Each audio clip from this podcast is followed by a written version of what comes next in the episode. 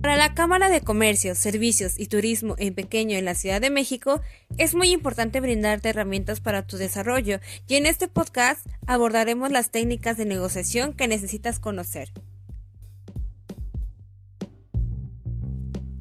Y te preguntarás, ¿qué es una negociación?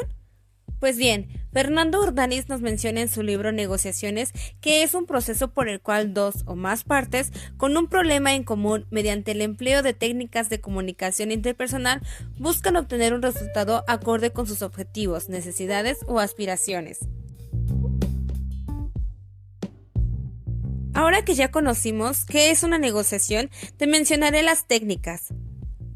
Son modelos de conducta que los negociadores utilizan para tener influencia sobre el otro para lograr un acuerdo satisfactorio donde ambas partes ganen.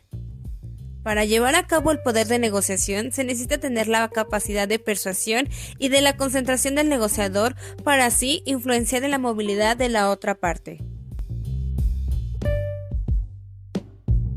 Ahora te explicaré las técnicas de negociación que tanto has esperado. ¿Estás listo? Comencemos. Primero que nada, es muy importante que el negociador previamente investigue y ejerza los siguientes puntos. Recabar información sobre la misma negociación, es decir, acerca de la otra parte como lo es, sus objetivos y sus variables, para poder conocer la mayor información posible. Tener altas aspiraciones, lo que nos permitirá tener un amplio panorama del camino al que queremos llegar. Detentar poder. Demostrar que posees poder de negociación y mantener firmeza en su objetivo.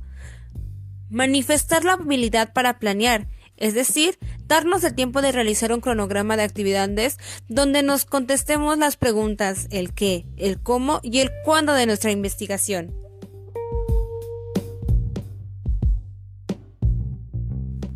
Desarrollar la habilidad para pensar con claridad bajo presión, ser ecuánime al momento de realizar la negociación. Dominar tu habilidad verbal y gestual. Esto nos permitirá mostrar en todo momento una actitud positiva, empática y agradable ante la otra parte. Conocer del producto o servicio.